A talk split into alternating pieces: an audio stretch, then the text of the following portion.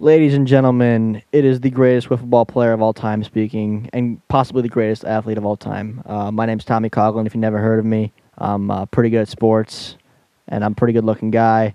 And I'm back here for the sixty-third episode of Pipe It Up. Cue the intro. Pipe it up, pipe it up, pipe it up, pipe it up, pipe it up, pipe it up, pipe it up.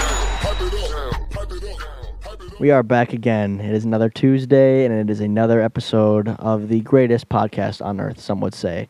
And I am joined once again by my co-host, Jack Agner. Jack, how we doing? Woo, woo. We're doing well, Tom. We got a new mic here for mm-hmm. me for these virtual podcasts that we're doing. Absolutely. Hopefully this sounds good for, for all you listeners. It sounds really good in my headphones. I'll just say that. So we'll see what the final product turns out like, but uh, happy to be here as always. Yeah, yeah, it sounds good. I agree. Glad to get Jack a microphone. He's looking official. He's in his bedroom. He's got a little mic stand up, got the headphones on. He's looking good. But we got a lot to talk about today. I'm going to be honest, Jack. And uh, did you catch the latest M L W video? I did, actually. I did. I good old-fashioned battle between the birds and the snakes. The old birds and the snakes, and not the snakes that wear red and blue. The snakes that wear the old the old brown and gold, or the beige and, the beige and white, as, as they have a couple uniforms now. But Mallards D-backs. I think a lot of people were sleeping on this series and um, I guess weren't necessarily looking forward to it because it didn't have a whole lot of impl- implications. You know, the Diamondbacks have already clinched the one seed in the National League. The Mallards have already been eliminated from playoff contention. However, games still got to get played. Um, we got to finish up and wrap up the regular season as Jimmy Norp tries to further his case for the M V P. And the Diamondbacks wound up taking this series two to one. Jack, what were your impressions of the series overall? Well, first of all, kind of hitting on what you said, although it didn't have a ton of implications, I, I actually really liked this video because I felt like it just gets back to what we talk about all the time, that wiffle ball is about having fun and, you know, having a good time with your friends and your teammates out there. And you could tell that's what both squads were doing. You were obviously able to give uh, Davenport some a, a better shot on the mound. Um, and I honestly thought that, uh, you know, for playing the Diamondbacks, the Mallards did pretty good. And um, I think you guys have a lot to build on for next year, especially with those draft picks that you guys got stashed away. Mm-hmm. Um, but overall, good series, I thought. Um, and, yeah, you know, what, what did you take away from that, Tom? Um, you know, like you said, it was it was refreshing to kind of play a series with not a lot of, I guess, pressure on me or my teammates as well. I think it was important for us after a, a rocky season to kind of go out there, have some fun, try and regroup, and try to build some sort of base layer of confidence heading into the next season against a very good Diamondbacks team. So I was kind of my goal was just kind of have it more as a team bonding thing, not to put pressure on anybody, but um, you know, still focus on the game, focus on having productive at-bats, and actually try to get better against great pitching in both Jonah Heath and Jimmy Norp. So um, my takeaway is, you know, I think I've kind of said it all year about the Mallards, but um, this kind of solidified it as well as, you know, our pitching, even though we got rocked a little bit in that series with, with Caden, without Trevor, you know, we had Caden and we had Davenport. Yep. But Davenport had never pitched before, um, and Caden doesn't have a whole lot of experience pitching, you know, with our format of the game. But, um, you know, they got it over the plate. They threw strikes, um, and Davenport gave us, you know, productive innings. It wasn't like they were beautiful. You know, they knocked them around a little bit too in addition to Caden. But, like, both arms were serviceable in a sense. However, I, we still struggled at the plate. You know, we still struggled at the plate. And, um, it, you know, we got around to Shima there in game three with, you know, that's a guy that we should be yep. putting up, you know, six runs per inning against. No, no offense to Shima, but he knows he's not a pitcher either. So um, yeah. I was happy we had at least a little rally going, and it was cool to see, you know, with uh, two outs in that ball game, you know, everybody in our lineup being productive and getting some hits. So um, that made me feel better a little bit about our bats, even though it was against Shima. At least we got something going. We just hadn't scored yeah. a lot of runs in so long. But um, I just think that we have we need we need to improve in every aspect of the game moving into next year. You know, we have pitchers who, like I said, are kind of serviceable, assuming they improve over the offseason. But we don't really have like an ace right now. Um, I still think I have like ace potential, but I need to do a lot of work now that I'm becoming healthy again. I need to you know get my arm and body back into shape and you know bring the arsenal back up to where it was in twenty seventeen, twenty eighteen, twenty nineteen. So. Um, that's one big thing that needs to keep us in ball games is keeping the, the damage down on the defensive end.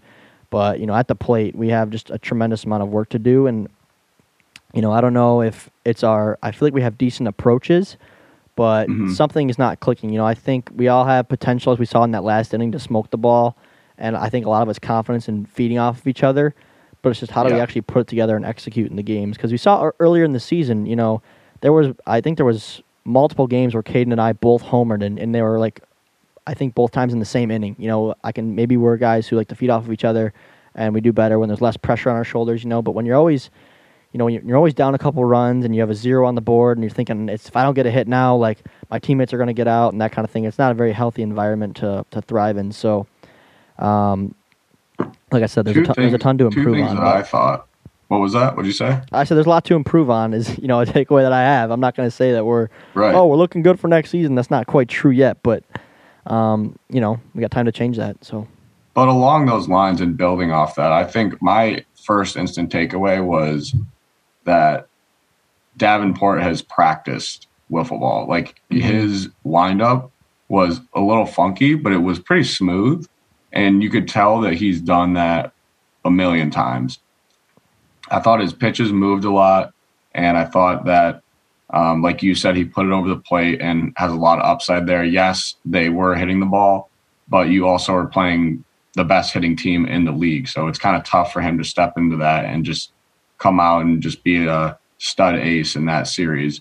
As far as the hitting goes, I don't know how great of a tip this is, but I think Caden just needs to swing harder. Like, he hits the ball a lot, mm-hmm. but like I, he just, it felt like to me, like he had so many pop-ups or like balls that he would get under. And he's like a, he's a big kid, right? Like yeah. he swings hard. He could even miss hit one and kind of get lucky with the wind and get a home run maybe. But since mm-hmm. it's like, it, and it's part of the confidence thing that you said too. Yeah. I think he's still trying to dial it in with, with the rules in our league compared to what he's used to playing. But I think if he can just get that confidence in his swing and swing harder, even when he does maybe, you know, not connect with the ball perfect, he'll, it'll still breed better results. Yeah, I agree. And it's actually, um, you know, I don't want to take away our conversation on this series, but, you know, we kind of we kind of covered it. It wasn't super a super meaningful series. Um, it was cool to see the Diamondbacks finish off a strong year and all that kind of stuff. But you talked about swinging hard. And um, how good did that grand slam feel, Tom? Oh, it felt great. And I did swing hard at it. And the goal was oh, to yeah, kill the ball. Did. I could tell. But, yeah, it was funny. Like, I remember, like, as soon as I, like, hit it and, like, I did, like, a little bat flip. I'm like, this is embarrassing. I just bat flipped off of Michael Shima, and we haven't won a game in two months. Like, this is what my career has come to.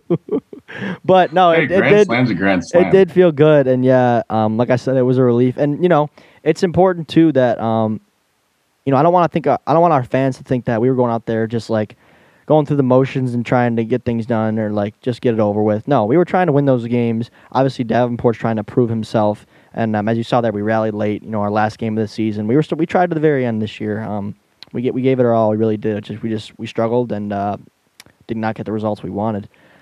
But you mentioned swinging hard, and um, you said Caden has that issue, and maybe he does. I really have to evaluate it more, I guess. Maybe try to give him some pointers. But you know, it's hard to be giving pointers, and I'm, I myself am also kind of you know being subpar at the plate as well. But I should say that as well too. But th- this this weekend. This past weekend, um, we sent a team to the N W L A tournament in Indianapolis. We called ourselves the M L W All-Stars, you know, the M L W national team kind of thing. And I was on the team. And um, I don't really know how I got to this point, but we were facing some pretty good arms, basically. And I was, and the fences are deep here. And I was like, you know what, man, I'm just going to start taking absolute hacks. And I kind of started to do that as well at our tournaments in August, both the Wiffle and the Mitten and the Illinois tournament. And to be honest, I was making way more contact, and I was hitting the ball hard. So I think, yeah. like, my whole contact mindset of wiffle ball, it does work sometimes where I hit, like, little dribblers and I'm safe at first base. But I think next year I'm going to start taking hacks, man. Dude, that's what and that's I had, been like, my game plan since I've stepped into the league. And the way I always thought about it was, are you going to swing hard and miss?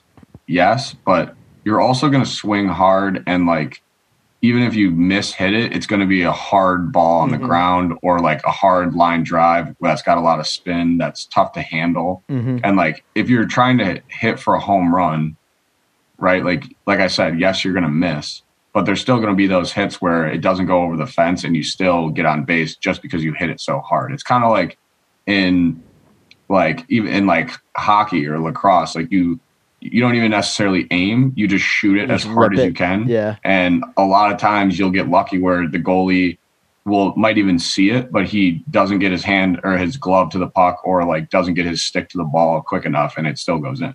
Mm-hmm. Yeah. Yeah. Well, I also think it was a t- like I felt like me like swinging hard, like also like my little contact swing I've been doing with kind of like very little to no stride in M L W is, is not a good baseball swing. I'll acknowledge that. I used to have a great, you know, a great swing playing baseball and stuff. Swing sucks now. It's very loopy. Um, it's all hands, that kind of thing. But this hard swing thing too, I think, is also improving like my timing. Like actually taking a stride, getting my foot down, and then like going with the lower half first. It seems to be really improving my timing. And I saw a decent oh, yeah. amount of success here um, at the N W L A tournament. I want to talk to you a little bit about that tournament, Jack. Are you familiar with it at all, or not too much? Never heard of it. So I, really, I should know more about it because I've I played in it twice now. But it's essentially, you know, I I want to call it. It's not, if you've been to an M L W tournament, it's not quite the same. You know, M L W tournaments, you know, we provide a little bit more of a, you know, a pitcher friendly environment with, you know, a little bit closer mounds. Um, we have it more focused on, you know, having fun while competing, and you can sign up as many teams as you want, you know, bring everybody, bring your family, all that kind of stuff, and just have fun, and have it very focused on, you know, interacting with fans, meeting us, all that kind of stuff. So this tournament is not really one run by like a popular league or anything, but it's run by, you know, a committee of people. And it's more of like an invitational type thing where only a select number of leagues go each year. And it's kind of like leagues bring like an all-star team type thing. So we went in two thousand nineteen. Um, we were a little short-staffed, but we had myself, Kyle, Brennan Russell, and Alec Warda, and we kind of got our feet wet in that environment. And the environment I'm talking about is it's forty-eight feet away from home plate for pitching, which M L W is only about thirty-eight feet, for example. And it's fast pitch, so no speed limit, and then an unscuffed ball. So it's a very, very different feel, and it's a very, very competitive environment. You know, you have guys out here who have been playing the game for a very, very long time. So, but it's it's also, it's a fun experience. So we went out there this weekend, and um, this time around, our all-star team that we brought was myself, Kyle Schultz, Chris Cheatham, Jimmy Norp, and Nick Sailor. So a little World bit more lineup. Talented than we had previous years. But it was a lot of fun, and it was new. You know, I had never really played with Cheatham or Nick in any event. Um, I didn't really know Cheatham, like, really well at all as a person, so I got to hang out with him a lot more, as well as Jimmy. I'd never spent a ton of time with Jimmy as well, so it was cool. But we road, road tripped down to Indianapolis on Friday evening, and we actually played a night game at the Dirt Yard, which is like the hosting um, venue's main field. And then the rest of the weekend we played at a local, like, elementary school on, like, a just a field made of spray paint and then some, like, temporary fencing. But I want to talk about this tournament because uh, old Tom, old man Tom, you guys see that he's uh, he's kind of, you know, degrading in his old age of twenty-two. He's, he's striking out at the plate. He can't throw a strike on the mound. But I, I had a pretty good weekend, Jack. I'm not going to lie. And it was to the point where it was kind of funny, to be completely honest with you. Really? You guys may have saw on our social media that Kyle posted was like, for everyone hating on Tom, he hit three home runs and he's hitting everything kind of thing. Because I think people were giving me flack when they, like, posted the roster and I was on there, like, oh, why is Tommy on there kind of thing. I didn't see anything, but right. Kyle was telling me. So, I mean, they were they were proving to be right at first. We were playing a very, very good team in our first game of double elimination. Um, the team name is O C W A W A A, I think, something like that. It's a lot, a lot of letters. But anyway, it's like two leagues that combined, phenomenal talent. Um, they they are um, a couple of them are M L W fans, but they've been around a long time on the East Coast. So the guy who's throwing is throwing absolute gas. Um, we're struggling a little bit, but I shouldn't say we're. I'm struggling a little bit. Jimmy, Cheatham, and Sailor are all just such talented hitters, is what I learned this weekend. Anyone that was thrown at us, those those three just adjust so well and really prove to me how athletic they really are. And it's honestly incredible to watch. I'm sitting there like, these guys are insane. Doesn't matter what's thrown at us. It's just Jimmy hitting a line shot, or Chris battling deep into an at-bat, or it's Sailor hitting an absolute bomb. And I'm like, these guys are just incredible. So we're facing this really good arm, and they have a good team, and we're down um, several runs at this point. It's probably like six or seven to one, I want to say. Sailor hit a solo shot, of course, because he's amazing. And I hadn't even touched a ball yet in this game. I'm like oh for three or oh for four with four Ks. And I'm like, this is just miserable. So I'm I'm like having a good time though, you know what I mean? I'm out there, I'm mm-hmm. joking around with the guys, I'm being like overly sociable, talking about how bad I am and joking around, just trying to keep it light and keep the game moving, you know? So I go in there for like my fifth at bat, and I if you guys have ever seen Rookie of the Year, you know when Henry goes up to bat and like puts his feet in the corner of the batter's box and like stands there like he's scared. I, I like did that kind of as a joke, and Kyle was filming, we thought it was funny. So I get in there, I do that for a pitch, and the kid threw a ball. And Kyle's like, just stay there. And I was like, nah, I actually want to try and hit. Like, this is stupid. I want to see if I can actually hit one of the better pitchers in the nation. So, very next pitch, I somehow go yard. I hit a bomb. And I'm just like, I'm like literally laughing, being obnoxious around the bases. I'm like, how did this happen? I'm like, this is an easy game. It's simple. You just put the bat on the ball. It's easy. And they all know I suck. So, it was hilarious. So, I come. I think Jimmy gets out next, and the inning ends, and then I'm all like, I'm all hyped the next inning. Like I'm just being obnoxious, talking like I'm really good, even though I'm not. Just trying to have fun type thing. So then the next inning, I think I'm leading off again, and I'm like, all right, boys, here we go, another dinger, guaranteed. And they're all laughing at me. And I go up there, first pitch, guy throws me another smoke ball, absolute smoke, and I just hit a tank. Like this one was farther than the, the first one. And I'm like, what is going on? I'm like, what is happening right now? What? I don't even know what to say. I mean, maybe we got to change the M L W rules to cater to Tom. I know. Throw well, some heat. I was saying, so I, is it, do you think like wh- when you connect with the ball, since they're throwing it harder, like is it easier to hit it? Like, like once, or is it going farther once you connect with it? I mean, it's a wiffle ball on a plastic bat, so not a ton, but. Like I said, I was taking daddy hacks. I was swinging super hard, like just because I had nothing to yeah. lose kind of thing. And the right. first at bat, Kyle does have on video from like the side, and my swing was loopy and not good. I don't know how it honestly got over. The fences are mm-hmm. deep. This is not cheap shots. This is a, this is a ninety-foot plus home run. Right, right. But the second one, man, I had some confidence in me. Did a little leg kick and like, a good swing, and I, I smacked it. It's so funny. I love the name, too. I'm still the, laughing the name thinking of the park, about it. The Dirt Yard? Yeah, the Dirt Yard. That is gritty. It is. It's a gritty name. It's a really, really cool field. I'm sure you guys will see it. Like I said, Google it if you want to see it. But it was so, just uh, so funny, man. Because, you know, I'm sure he was so, like, irritated. He's like, this kid's here laughing, joking about how much he sucks, and he's taking me deep twice twice in a row. It was so funny, bro. I can't and, even describe it. I don't know. It was just funny. Of course, it's, like, a little bit different with uh, – the rules, but as far as I mean, whether or not it's harder to hit or whatever, as far as the actual movement of the ball, mm-hmm. since they're not scuffed, but the mound is farther and you can throw it harder, are the balls like, does it kind of equal out? Like, are the balls moving the same amount, or are they not moving as drastically? They're just moving faster. So. Yeah, I'd say, you know, like, okay, so the, the good pitchers in, and there's a lot there, you know, like I said, the nation's top talent is there. I'd say the guy we were facing in that game, and if Wiffle connoisseurs or if I'm listening to this, I could be completely wrong, but I'm going to guess he's in the top ten, probably top ten to fifteen pitchers in the nation, okay? There are some guys that are really good throwing, I think he only threw like high eighties, where some guys can sit like mid nineties kind of thing, but wow. um, they all kind of throw like a, it's a pitch where, you grip, like if you're a right-hander, you grip it with the holes facing to the left, and when you throw it kind of like overhand like a baseball as hard as you can, it kind of like cuts down and away from you as a right-handed hitter. So it kind of okay. like kind of like it's kind of like a slurve, but it comes in okay. really fast, obviously. But it's very uh, like a very controlled movement kind of thing. Like it's very it moves very smoothly to the plate, even though it's very fast.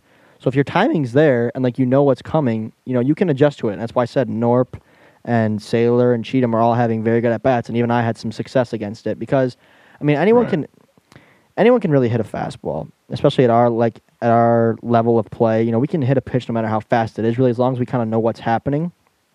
Mm-hmm. And he really wasn't mixing it up too much against us. He was throwing, like, one other pitch, but he was pretty much just throwing that, that like, so-called fastball, even though it's a slurve, over and over and over again. So it was only a matter of time before I probably adjusted, got lucky at least a couple times. But regardless, it was impressive, and people that were watching were, like, impressed and surprised. So was I. So I guess to answer your question, I would say, like, from, yeah, nothing is moving as much as, like, a Daniel Schultz knuckle drop.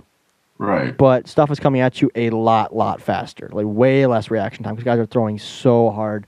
So I don't know. It's, it's just different. It's really hard to describe it. It's just different. And who is determining, like you said, this guy, like, is probably in the top ten Mm-hmm. Like, based on what? Based on, I mean, it's hard to explain because some of you guys who listen to this podcast may only be like M L W fans, like who found us on YouTube kind of thing and just have fell in love with the league and the players that are involved.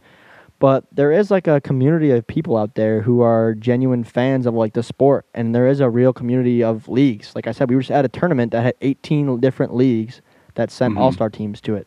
So there's committees that have formed that rank players. And I think this pitcher I was facing, we, we faced, they started against us. Um, I think he's actually a top ten nationally ranked player. And we, we've had M L W guys on this list, by the way, but I don't think we've cracked like forty-five or fifty nationally on this list. I was ranked wow, like really? I was ranked like I, I want to say it was either seventy-nine or eighty-two like two years ago. I was ranked, but I'm not ranked anymore. So I think wow. he's a top ten, a top ten guy, but he's also like probably he's probably um, unanimously like a top three hitter in the nation, I would think. He wins the home run derby everywhere he goes. The kid can just go in there and flat out hit bombs, but I don't know like how good his contact is and averages kind of thing. Uh-huh. So anyway, so his ranking might be higher than top ten nationally, but I'm saying pitching-wise, he's probably only ten to fifteen. It would be my right. guess. And the but there's a real committee the... of people who, who, like, sit down and go through the leagues and the players and rank the guys, you know? That's how much people care about the sport.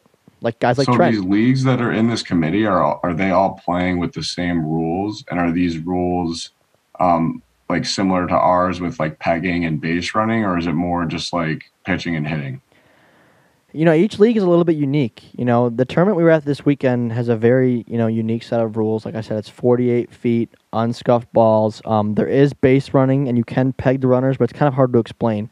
Like, force outs are done via pitcher's hand, if you know what that is, Jack. Like, so, say like there's you a you got to get it back to the pitcher. Yeah, you get it back to the pitcher, and as long as the ball beats, if the ball is to the pitcher's circle, you know, to the pitcher, before he gets to first base, or before the first force out is made, then the lead runner is out. Kind of thing. Makes so sense. it's it's different. And then some leagues play with um like a sidewalk scuffed ball like we do from a shorter distance with a speed limit. Some leagues do that from farther away with no speed limit. Some leagues will have it where you can bring your own ball, so you can actually like use a knife and scuff your ball and do custom scuff patterns for certain pitches. This tournament we're going to um in October, U I Fs in Pennsylvania, is a bring your own ball tournament, but it's one ball. You only have one ball per inning, so you can pick whatever you want, but you can't have like a different ball for each kind of pitch. Like you can't bring a a bag of slider balls and a bag of screwball balls. Right. Just, you just get one right. per inning. So, and some leagues run bases, some leagues don't. Some have pegging, some don't. Some have a six ball, three strike count. This tournament we were at this weekend is five balls for a walk and three strikes for an out. Some leagues don't have walks. Sometimes the count just resets and you keep going. It's every league is, is just different. That's kind of, you know, it's, you know, wiffle ball's a backyard game. Anyone can start the league yeah, that's for, cool. for five ninety-nine. So everyone can kind of um, play to their liking and however they adjust to it and whatever they're comfortable with, you know. And I think everywhere you go, every t- event you go to, you'll have certain guys who like the format, maybe don't like the format, but the guys who are very successful are the ones that can kind of adjust to any style of play. And I think, speaking on behalf of M L W, I think we adjusted very well to hitting because we're used to using the yellow bats, not bigger bats. Um, we had good hitters there, so we hit the ball phenomenally. We actually finished, believe it or not, Jack, I think uh, number four out of eighteen in batting average, our team. In batting average? Yeah, we finished fourth overall in batting average. How did you guys finish like in the tournament? Tournament, we were knocked out in the round of, there was twelve teams remaining, we got knocked out, so we're top twelve finish. We had okay. we, we could have made it farther. I, I would like to maybe get other guys that were there as well, um, a perspective on it, hear about their experience. We had a lot of fun too, but we were winning our um, our last elimination game seven to three going into the fifth out of six innings, and then um, we just ran out of arms, man. We were all exhausted from pitching from that distance, you know, two three days in a yeah. row. So we unfortunately um, ended up losing that ball game nine to seven.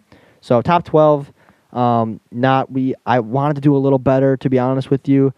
But like I said, we adjusted well to pit to hitting, but we still have a lot of work to do from pitching from that style. But that's really even eye-opening for me because I might be in the category, as you kind of alluded to, with some of the devout M L W fans that sort of think that wiffle ball begins and ends with M L W. Because oh, yeah. I just like I I I did not know that.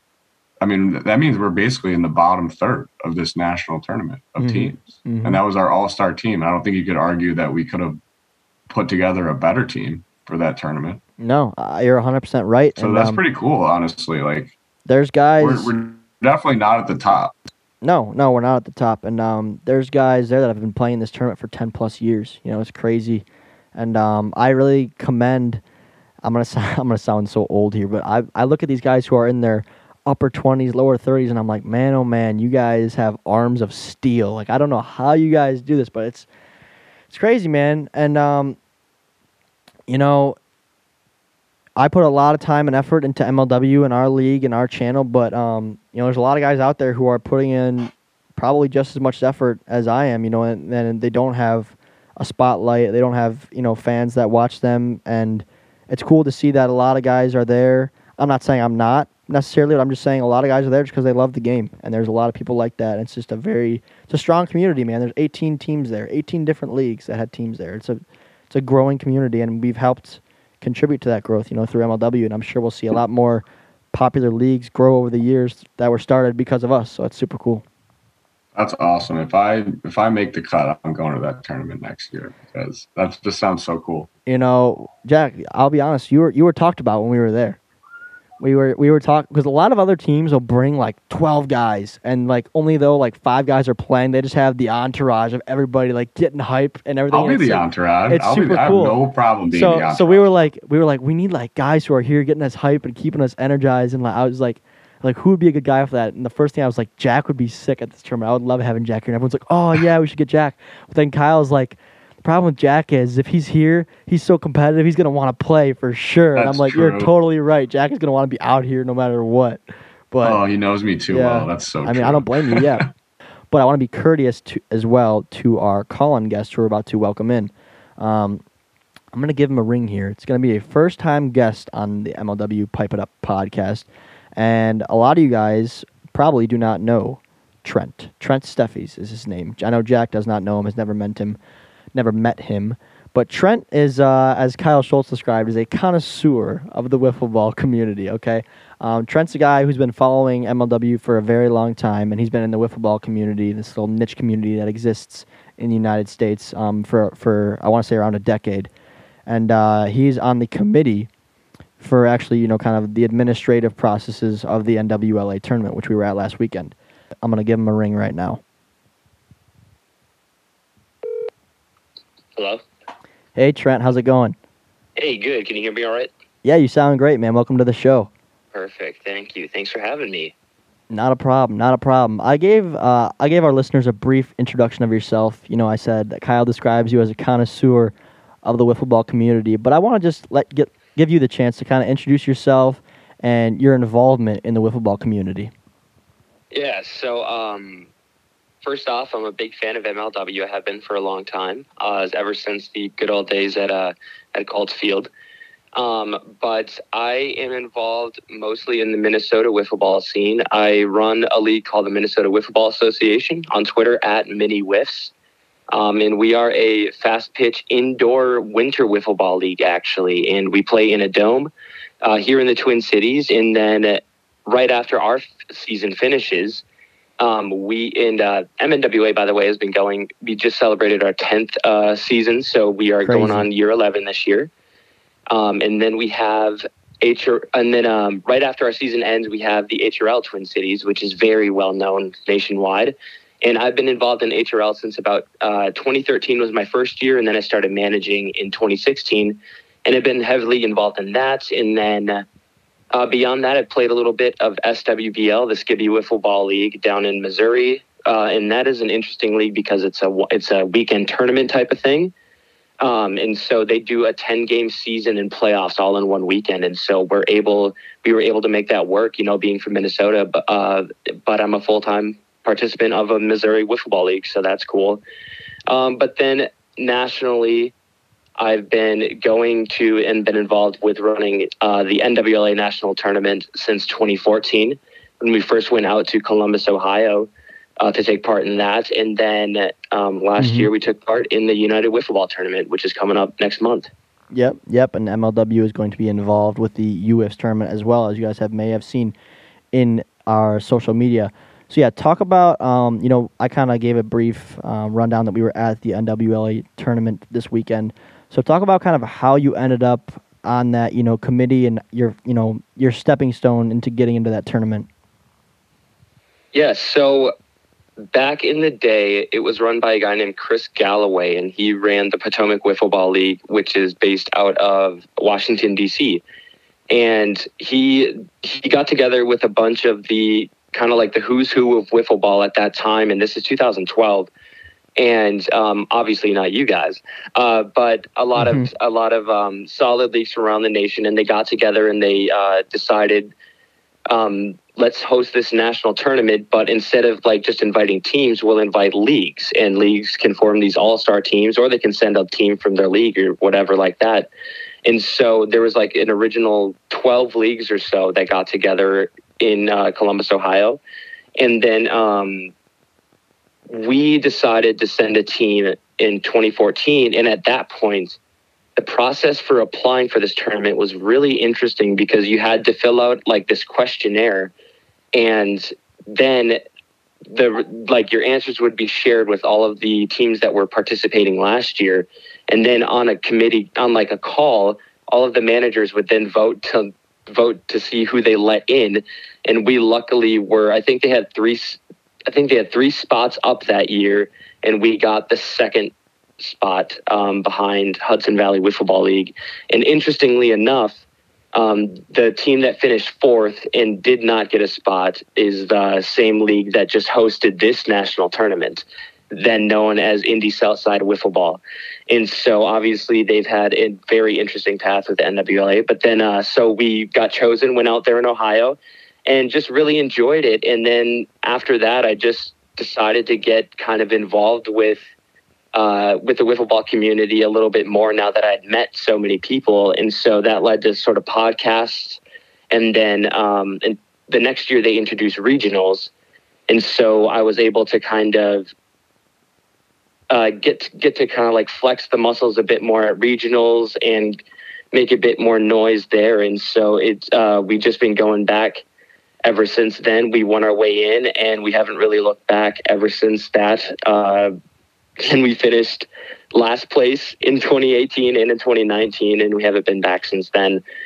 But those last years, I got involved with running the tournament because I really, you know, I loved this tournament. And to be honest, this tournament changed my life in a lot of good ways.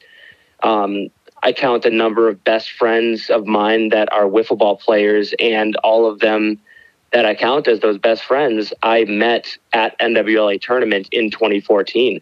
Um, I'm talking about Zach Eustace, uh, Matt Piesert, and Sam Skitty, whom you guys are familiar with, playing with them mm-hmm. uh, yesterday. And so now I have these lifelong friends, and so I feel like it's my duty to help give back because that's the experience that I want others to get. And that's kind of just my driving motivation is like, I take the good things that happen to me, and it's like, well, I ha- well, this all, all these good things happen to me because I made connections at N W L A National Tournament. And so I wanted to just be a part of that and running it. And so, yeah, this is our, this is my, I think my third year on the committee mm-hmm. and uh, my first year really being super involved with it though. Because last year I wasn't able to attend due to an injury. Mm-hmm. But yeah. Okay. Yeah, that's really cool. I actually, um, I like how you put it in the perspective of how, like, um, you know, it led to a lot of great things in your life. Now it's kind of, you feel it's your responsibility to try to provide um, that experience for others, which I think is super cool and I relate with pretty closely. Um, the next thing I wanted to ask you, because we get this question a lot from fans, you know, who message us on Instagram or Twitter or comment on YouTube is, you know, how do I run a league, or how do I run a tournament, or I want to do this with my friends, and this seems so cool. How do I do this or get involved? So you're clearly someone who has been involved in, you know, a lot of different leagues, different tournaments, um, on, been on different committees.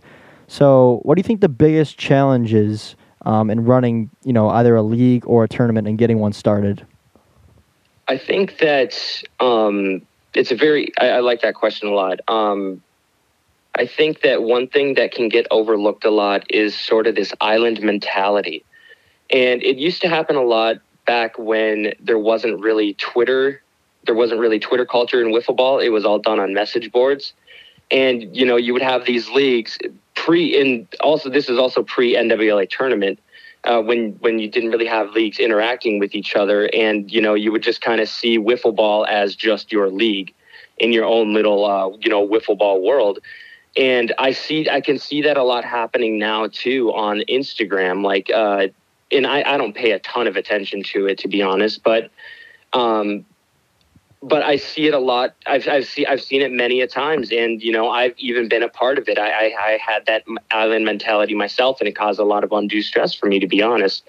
And so I would say embrace other leagues. Like, you're not competing with them, you know, aside from a tournament, obviously, but we're all playing this backyard game. There's no reason to be combative with one another. We should help each other out. And by reaching out to leagues, and it's like, hey, if you notice, oh, here's a league in Michigan. Well, I'm also in a league in Michigan. Maybe we can see if there's any sort of crossover. And so then you have guys trickling into other leagues and experiencing and growing the game. So just, it, I would say if you're starting out, embrace embrace the other people who have gone before you, and even reach out, because more often than not, they're going to be psyched that there's a new wiffle ball league, because that's a whole new world that they can add to their network. And so uh, they're going to be probably willing to help you out in some capacity. So don't be afraid to embrace it. Mm-hmm. That's great advice. I like that a lot. And it's uh, unique to your perspectives.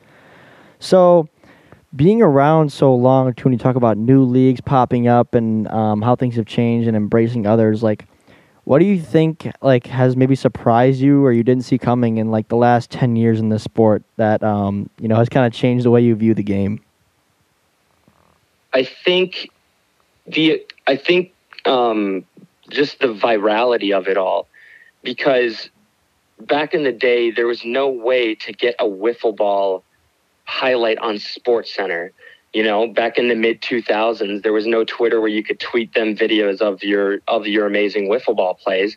But then starting in like twenty fourteen, when there was the advent of Twitter and everything, it, when Twitter really started to blow up, especially in the wiffle ball community, and SportsCenter and other, you know, other sports out, outlets like Bleacher Report and eventually Barstool and everything like that, they start getting into it. And so just social media evolved the game of wiffle ball just like the internet did back in the nineties, because if you and if you, you there's a lot of there's a lot of people in wiffle ball who have been along who have been around longer than me, and they they have that history going back to when there wasn't all of these national wiffle conglomerates or even the idea of a national wiffle conglomerate.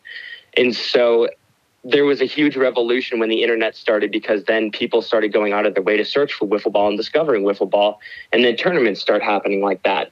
Uh, but I think the next step was social media.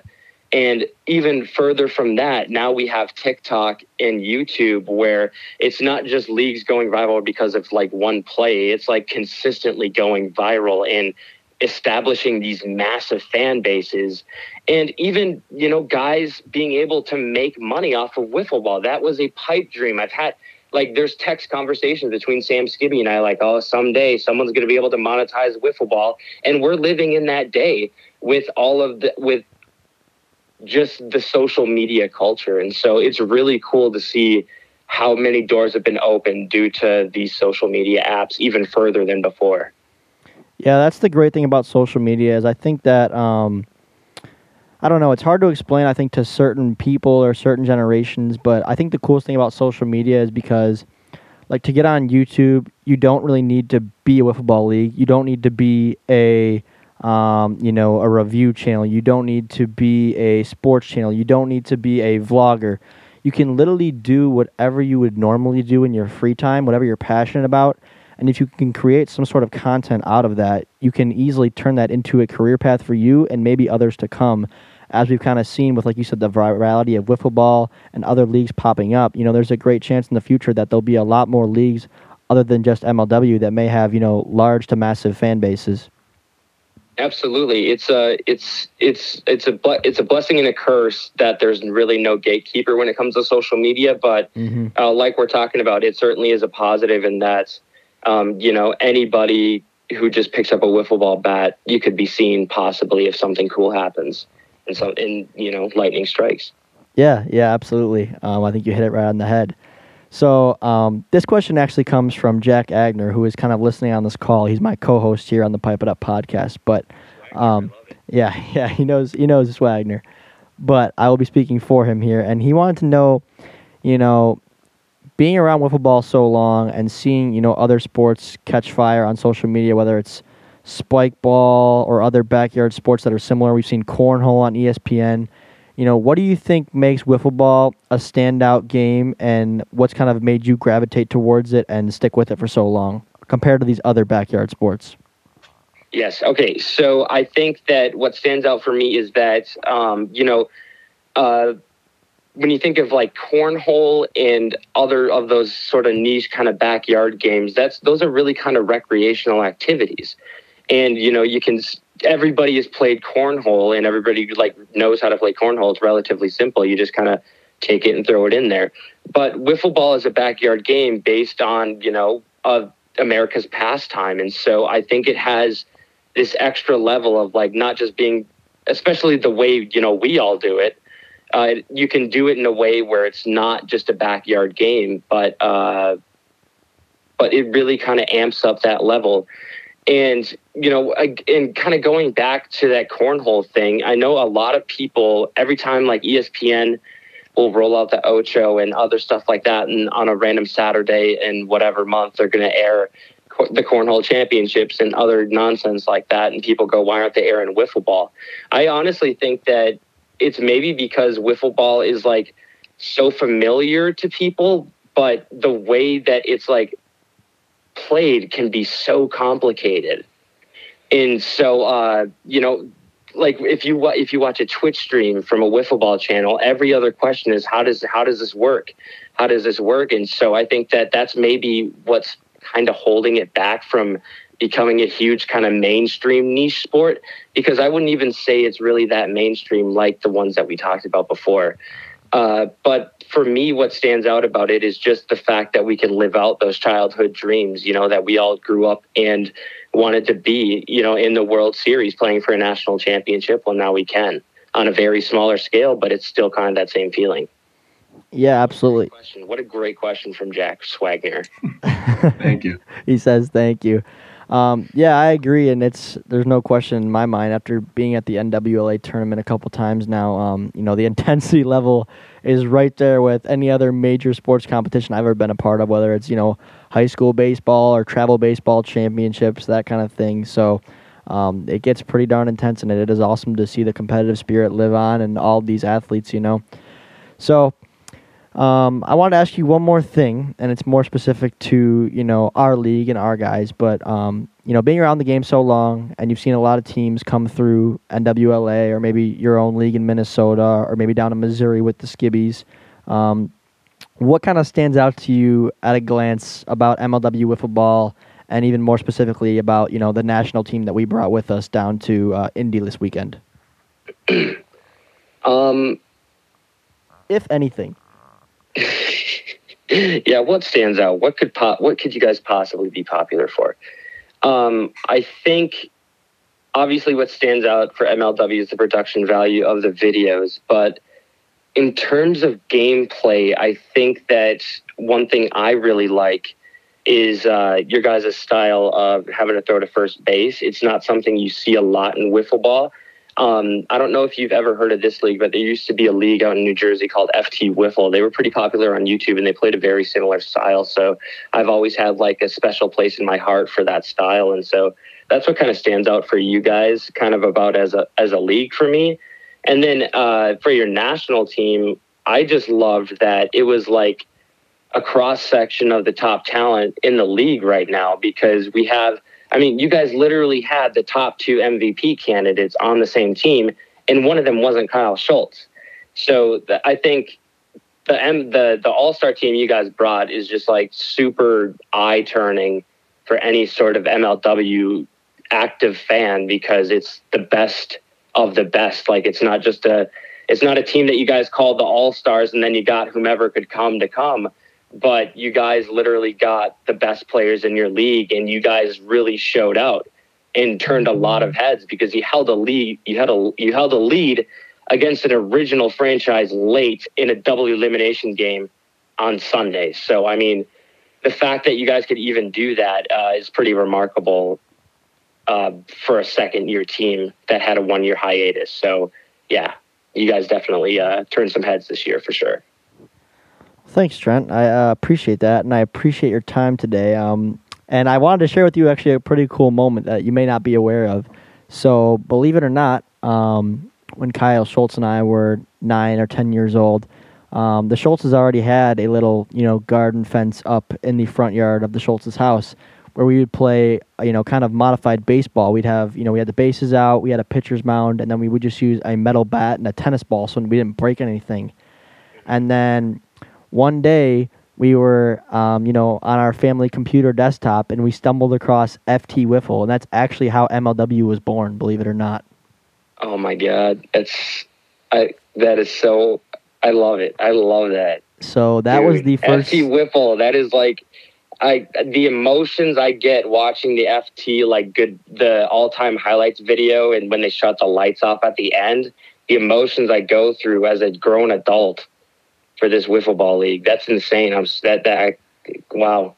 Yeah. Cool. So there you well, go. There. That's how I. Re- you guys are.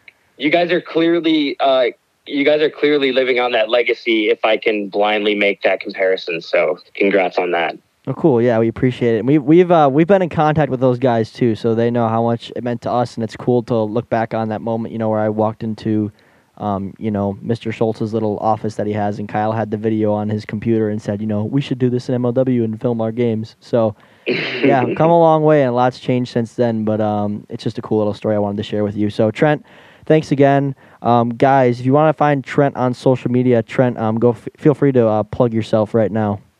Yeah, sure. Uh, on social media, I'm at Trent B, uh, Trent B E A H. Um, and also, we are going to be doing another, probably going to be doing an M L W playoff podcast for our Holy Commutes, which is coming back uh, next month for October, Holy Commutes. Uh, you can find us on Twitter at Holy Commutes, Holy with an E. Uh, it's a wiffle ball centered morning show, and uh, for a month, like every other, every three months or so, uh, we give a full slate of shows every weekday morning. And so we will, my brother and I host on Wednesday mornings, and we will be devoting another show of ours to M L W and probably the playoff picture. So keep an eye out for that. All right, cool. Well, thank you, Trent. Thanks again for uh, coming on, letting us interview you. We appreciated it, and I'm glad our fans got to know you. And uh, see you soon, man. Thanks again. All right, see you guys soon. Oh, Jack, what was your impressions of Trent? You never met him before, but he's a, he's a great guy. Yeah, no, I've never met him, but um, his voice sounds familiar for some reason. I don't know if he's ever called in, definitely not on this podcast, but mm-hmm. um, I thought that interview was really insightful, really interesting. It's just so cool to hear um, just an actual adult like talk about this stuff, you know, like it is a, mm-hmm. a childhood game, and like most of us are still young, but we are transitioning to into adulthood, and um, obviously still care a lot about this sport. And I just think it's so cool to hear someone his age so involved, um, so invested in the sport of wiffle ball.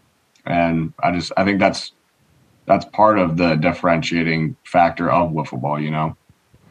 It's crazy the amount of time and effort that a lot of these guys um, put in. You know, a lot of them have families um, to look after, and they're still spending a lot of time putting in all that effort.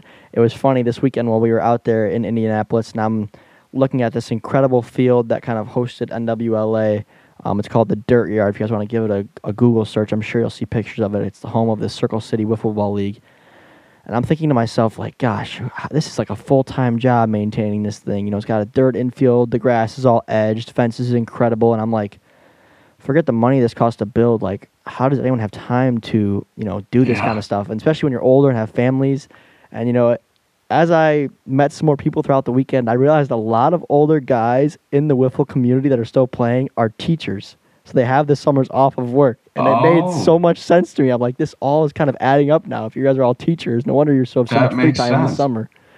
But, well, the age-old saying, Tom, you, it, the three reasons why you become a teacher, right? June, or July, June, July, and August. Yeah, yeah exactly. So you know that. Yeah, I know that. But yeah, it was funny to me that I never like put that together. And then when I started hearing that more and more, I was like, this is kind of, this is all making sense now. How people can right, do this. That makes a lot of sense. Yeah. But Trent's a really cool guy.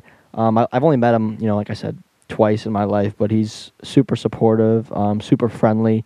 And it makes sense now when he says, like, oh, the reason I like to continue to do this and uh, why I'm passionate about it is to kind of provide others with the experience that I first had coming into it. Um, you know, I can see why he doesn't have an issue putting so much time and effort into it, and always has a smile on his face. So that was super cool. But all yeah, right. It's just about giving back, you know, just like anything, mm-hmm. leaving something better than you found it. And I think mm-hmm. that's part of his motivation too, is just he loves it, and he loved it so much as a kid that um, he wants to provide those avenues for other people to experience it and, um, you know, cherish it the way that he does. Mm-hmm. Yeah, I agree. All right, let's take a short break. Another day is here, and you're ready for it. What to wear? Check. Breakfast, lunch, and dinner? Check. Planning for what's next and how to save for it? That's where Bank of America can help. For your financial to-dos, Bank of America has experts ready to help get you closer to your goals. Get started at one of our local financial centers or twenty-four seven in our mobile banking app. Find a location near you at bankofamerica.com slash talk to us. What would you like the power to do? Mobile banking requires downloading the app and is only available for select devices. Message and data rates may apply. Bank of America N A, member F D I C. All right, let's wrap up the show real quickly today with a Q of the day. Q. Q. Q. Q of the day. Today's Q of the day, once again, comes from Instagram. And if you want to submit your question of your own, please message us at Pipe It Up M L W. Um, this question is from Sean Trainer. His handle is S Trainer nine, Trainer being T R A Y N O R. Thank you, Sean, for your question. He says, has there ever been a time where during a series, two or more players were arguing so much that you guys had to stop play for a little bit? I think that's kind of funny. And I wanted to ask you, Jack, about any bad blood you may have in M L W that maybe doesn't translate off the field, but on the field it can get a little heated. Do you have any experiences like that? Um, the only thing I'll say, I don't know if it ever got to the point where we had to, like, stop playing, but um. And I don't even really care if he hears this, because I would say this to his face. Mm-hmm. But when I played on the Predators, I think this is partly what makes them good and also sometimes what makes them bad when they're in rough patches. But similar to myself, um, Brennan Russell has a way of just thinking that he's, I don't know, I don't want to say he thinks he's right all the time, but he loves, like, giving tips. Okay. You know what I'm saying? Like, yeah. He's like, he'll give you tips on everything. Like he'll, he was like giving Warda like pitching tips. Like when we were, when I would play and it was like just me, Russell and Warda, and we're struggling on the mound back mm-hmm. in the day, like Pacific Predators, and Russell's like trying to give him tips and stuff. Yeah. And it's like a lot of the stuff that he said, I will say, like, was good. He is a smart guy and he's a smart player. And at the end of the day, all he was looking to do was help our team compete. But mm-hmm. there were a lot of times where I was like in my head, kind of like, all right, man, like, I don't, you know, you're oh for four too. Like, we both haven't hit a ball. You know what I mean? Like, I don't really need your, like, hitting tips right now. Yeah. Like, I'm just kind of trying to focus up and, like, do what I can do. Mm-hmm. But never to the point, really, where it was, like, you know, a loud argument or anything like that. Yeah, I like how you mentioned, like, the, the inner team, uh, you know, the turmoil. Because that, that happens at every level. You see guys in baseball in the dugouts fighting or on the sidelines from their own teammates start scuffling. Right. Kyle and I just, we didn't, we weren't fighting. I was like literally laughing while I was saying this to him because it was just frustrating. But while I was, before I, actually this was after, this isn't the last game of the tournament. Um, this starting pitcher was kind of dicing me up at the plate and I kept getting down in the count. And I was still taking my big daddy hacks, but I was not connecting. And there was like two at-bats in a row where I chased a pitch that was like in the dirt. It was like a drop ball, curveball kind of thing where I was down in the count trying to protect and swung and missed at a pitch that didn't hit the strike zone.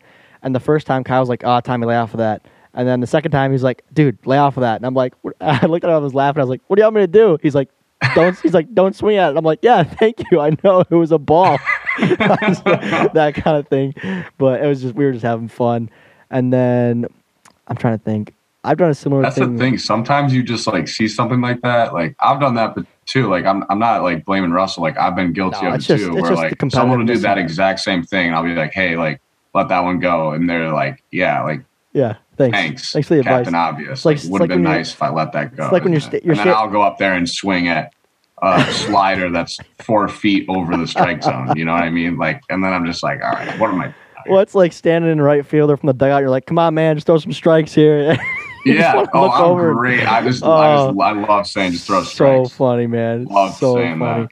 But um, yeah, I think against an opposing team, I don't really have any bad blood with anybody. Um, definitely not to the point of like separation or anything like that, but it's funny. Me and Daniel when we were younger, especially like when I came back twenty seventeen, eighteen, like we're like best buds off the field. But on the field, man, it'd get pretty intense. Like we would not be talking during those series, and like afterwards, a couple days, it'd be a little rough, I felt like. But obviously, I can see that. Dan never, is a, Dan is an underrated fiery character. Well, plus I had my sure. teammates, like who are my friends, like kind of like talking trash during the game. So like I didn't tell them to right. stop. Obviously, they're getting in his head. I'm gonna let them. But and Daniel was young. Right. You know, we were only eighteen, so Daniel was fifteen, sixteen. So.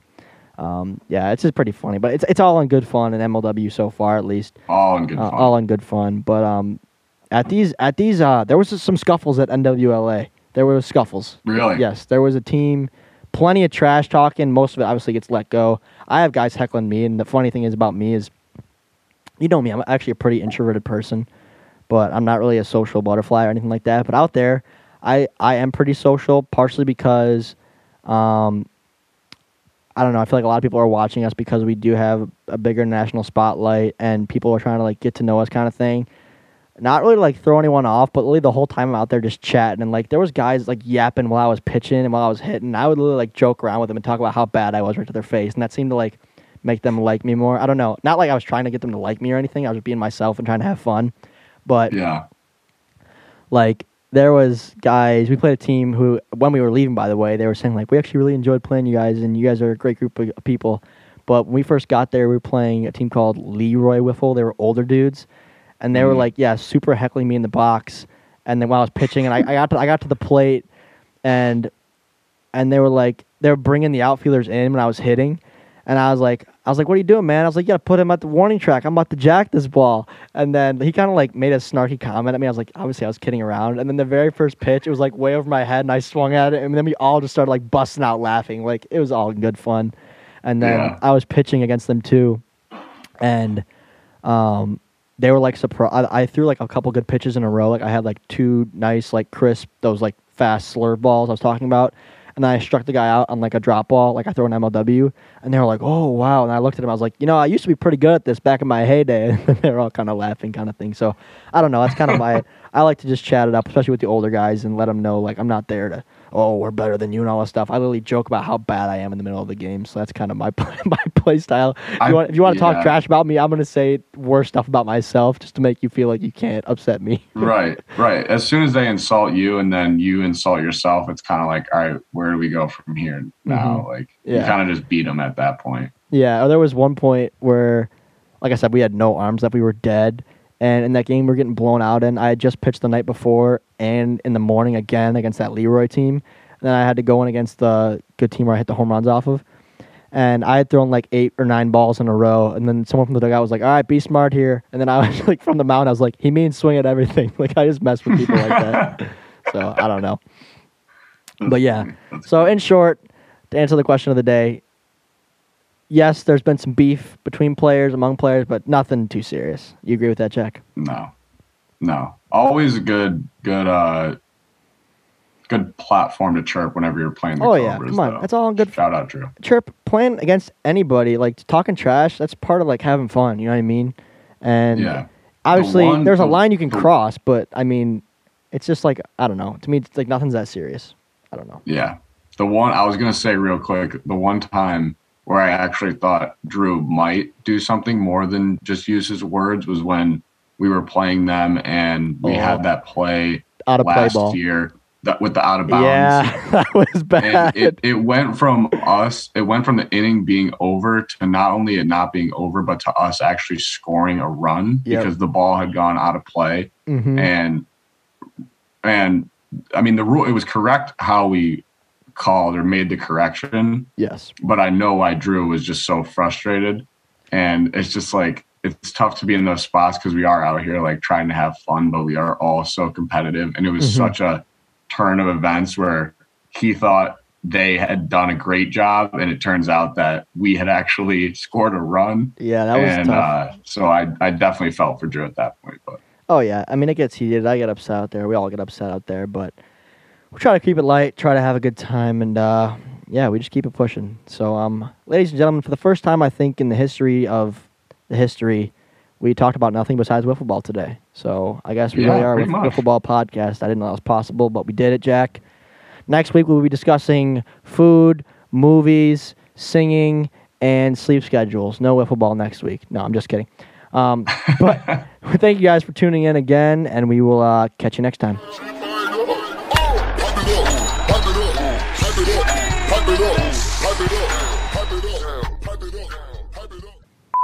Go Lions. Go Lions, baby. Beat the Pack. Restore the roar. Restore the roar. Meanwhile, they're going to hear this, and we're gonna, they're going to see the forty-five to ten lost Lions are about to take. Yeah, I know. Whatever.